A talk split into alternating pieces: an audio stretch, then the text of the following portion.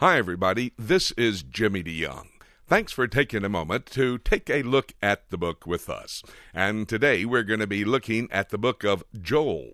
I have in my hand a copy of a five part, five hour series on Joel entitled Joel's Journal on the Day of the Lord. This is a must study. We're going to listen to a portion of the second in this five part series God's Jealousy for His Land. You'll need to understand the day of the Lord, that phrase introduced by the prophet Joel, because it is a major phrase used in Bible prophecy for the end times. Now, that's why we want you to take a moment to listen to our study on the book of Joel. If you have the time right now, study with us, and then we'll tell you how you can get your own copy of Joel's journal on the day of the Lord. Let's listen. Well, we could go on and on, but let's think about the, the divine provision of the land. Go back to chapter 12 of the book of Genesis. Genesis chapter 12. You know, you notice everything really starts in the book of beginnings, the book of Genesis. Genesis chapter 12, and look at verse 7. Genesis 12, 7. The call of Abraham out of Ur of the Chaldees. He's going to bring him up the Euphrates River over the Fertile Crescent, which is modern day Syria, down into the land of Canaan, which is modern day Israel. And when he brings him in, here's what the Lord said. By the way, El Shaddai, Jesus Christ. Verse 7 And the Lord appeared unto Abraham, and he said, Unto thy seed will I give this land. And there he built an altar unto the Lord who appeared unto him. I will give you this land. Now, if you're not the divine possessor of the land, how can you give it? He can only give the land. We're going to see how he expands that in just a moment. He can only give the land if he is the owner of the land, if it is his land. And he's going to give the land. Oh, by the way, you know where he said that? Bethel. Because that's where Abraham built an altar. Judy and I, just about a month and a half ago, in Bethel. You talk about walking on holy ground. Man, I'm walking around wanting to get barefooted just for a moment. Now, I'm not a Pentecostal, I'm not a charismatic, but I'm a Baptist, and I was getting loose, man, walking in that spot. By the way, he makes a promise of a commitment. He makes, gives the Abrahamic covenant in Hebron. And I've walked in that spot. The two locations where he promised Abraham the land.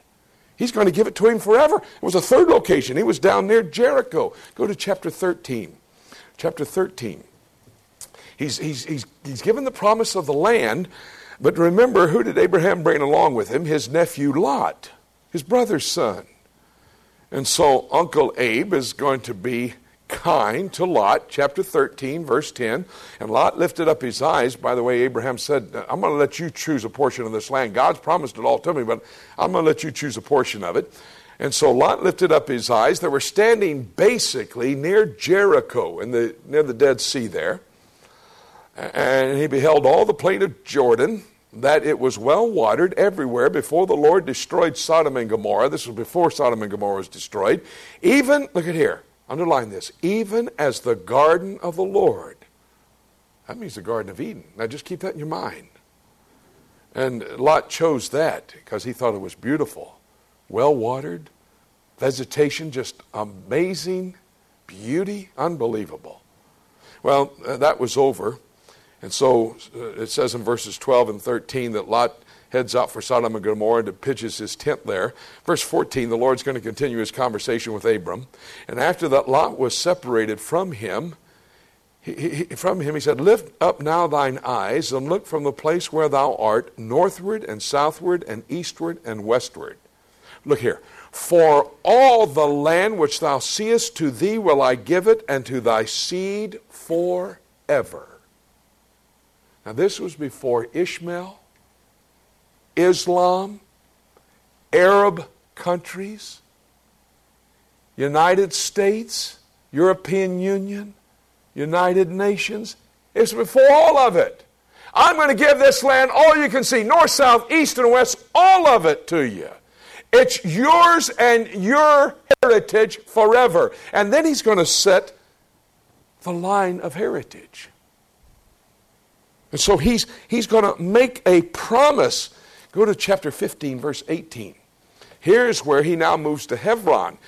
He's in Jericho in chapter 13. He heads over to Hebron at the end of chapter 13 says in verse 18 Then Abram mo- removed his tent and came to dwell in the plain of Mamre, which is in Hebron, and there he built an altar unto the Lord. Here's where the Lord Jesus Christ is going to appear to him again, and the Abrahamic covenant is going to instituted. Verse 18 And in the same day the Lord made a covenant with Abraham, saying, Unto thy seed have I given the land from the river of Egypt unto the great river, the river Euphrates. He has promised to give the land, and he starts to define all of the land. Uh, there's not enough here to help us understand what all the land is, but there are 38 locations in the Bible, the Old Testament, that describe the land that God has promised to give the Jewish people. The man who heads up the Temple Institute, those preparing to build the next temple and uh, putting the implements together and training the priest, his name is Israel Ariel. That's his name. Israel Ariel means Lion of Judah. So his name is Israel Lion of Judah. And, but anyway, Israel Ariel has written uh, three volumes. He started out to write one volume on the true biblical borders of Israel. And this is in Hebrew. It ended up three major volumes on the true biblical borders of Israel from 38 different locations in the Bible. A compilation of all of that is starting here with Genesis chapter 15, verse 18, where it says, notice what it says, Unto thy seed have I given this land from the river of Egypt unto the great river Euphrates. Well, the river of Egypt, uh, that's debatable as to what it is. I'm going to say uh, uh that uh, wherever it is, it's near Cairo, Egypt. I believe it's the Nile. If you want to disagree, that's fine with me. But uh, someplace down in Egypt where there's a river, from there all the way to the Euphrates River. That includes half of Egypt, all of Israel, all of Jordan. And then if you look at all the description, it goes down the Euphrates to the Persian Gulf. That includes all of Syria, all of Jordan, all of Lebanon, three quarters of Iraq, three quarters of Saudi Arabia. Do you understand? It's the land promised to the Jewish people. I've mentioned this before. The late dictator president of Syria, the late father of Bashar Assad, now president of Syria, Hafez al Assad, said the problem in the Middle East is that the Jews believe the Bible. And they believe that God has given them all of this land. Amen, brother Hafez al Assad. It's the only thing I ever agreed on with him. But that's what it is. Do you hear what I said? Half of Egypt, all of Israel, all of Lebanon, all of Jordan, all of Syria, three quarters of Iraq, three quarters of Saudi Arabia. Hello? If you can't understand that, make sure, check your pulse, if you're alive. I mean, that is so understandable. And that's what he's promised to give these people. He made a promise to these people. Who made the promise? Glad you asked. Go to the book of Exodus, chapter 6.